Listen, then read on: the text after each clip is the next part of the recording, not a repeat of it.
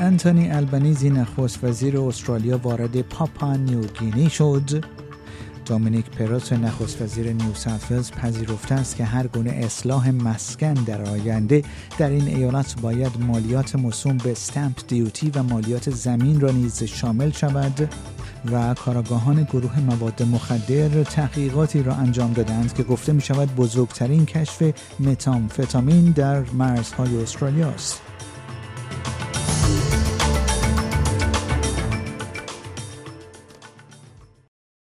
درود بر شما شنوندگان گرامی. این پادکست خبری امروز پنج شنبه دوازدهم ژانویه 2023 رادیو اسپیس فارسی است که من پیمان جمالی اون رو تقدیم حضورتون می کنم انتونی البنیزی نخست وزیر استرالیا وارد پاپا نیوگینی شد و در آنجا با همتای خود برای نهایی کردن یک معاهده دفاعی دیدار خواهد کرد. آقای البنیزی نخستین نخست وزیر استرالیایی است که در بیش از چهار سال گذشته از این کشور بازدید می کند. این در حالی است که دو کشور قرار است یک سند کلیدی را امضا کنند که پیمان امنیتی دو جانبه را نهایی می کند. پت کانروی وزیر اقیانوس آرام که با نخست وزیر استرالیا سفر می کند به ABC گفت که این پیمان قصد دارد استرالیا را به شریک امنیتی ارجه پاپانیوگینی تبدیل کند. it's about um, opening up legal mechanisms for greater cooperation. So, so that could, could include hypothetically uh, allowing more visits by Australian um, naval vessels or Papua New Guinea naval vessels to Australia.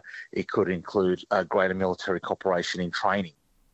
آقای البنیزی همچنین نخستین رهبر خارجی خواهد بود که امروز در پارلمان پاپانیوگینی سخنرانی می کند. انتظار می رود که او در مورد طیف گسترده ای از مسائل از جمله تغییرات آب و هوایی، مسائل نظامی و نفوذ فزاینده چین در منطقه صحبت کند. دومینیک پرت نخست وزیر ایالت نیو ساوت پذیرفته است که هر گونه اصلاح مسکن در آینده در این ایالت باید مالیات مصوم به استمپ دیوتی و مالیات زمین را نیز شامل شود. آقای پرات مدت هاست که برای حذف این مالیات یک باره به نفع مالیات زمین که به موجب آن هزینه سالانه 400 دلار به ازای 3 دهم درصد از ارزش زمین ملک دریافت می شود مبارزه می کند. این در حالی است که برای اکثر خانه ها حدود 15 تا 20 سال مالیات سالانه طول می کشد تا هزینه این مالیات از هزینه یک باره استمپ دیوتی پیشی بگیرد.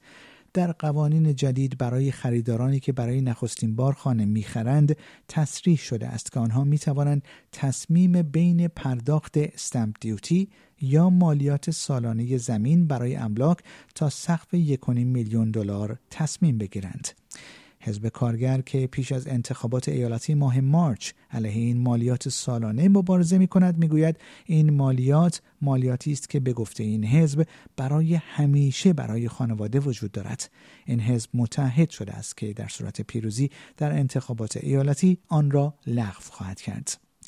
کارگاهان گروه مواد مخدر و اسلحه گرم تحقیقاتی را انجام دادند که گفته می شود بزرگترین کشف متامفتامین در مرزهای استرالیا است. این گروه پس از آغاز تحقیقات خود در سال گذشته اکنون چهار مرد دیگر را به اتهام واردات مواد مخدر به استرالیا دستگیر کردند.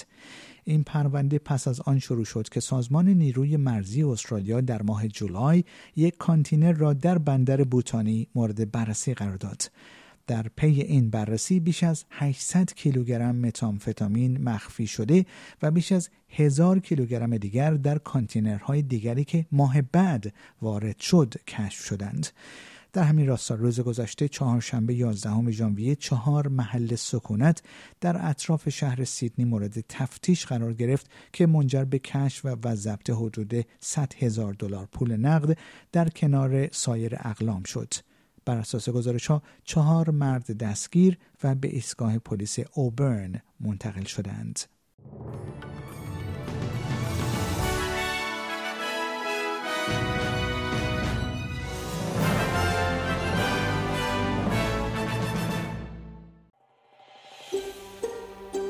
آیا می خواهید به مطالب بیشتری مانند این گزارش گوش کنید؟ به ما از طریق Apple Podcast، Google Podcast، Spotify یا هر جای دیگری که پادکست های خود را از آن می گیرید گوش کنید.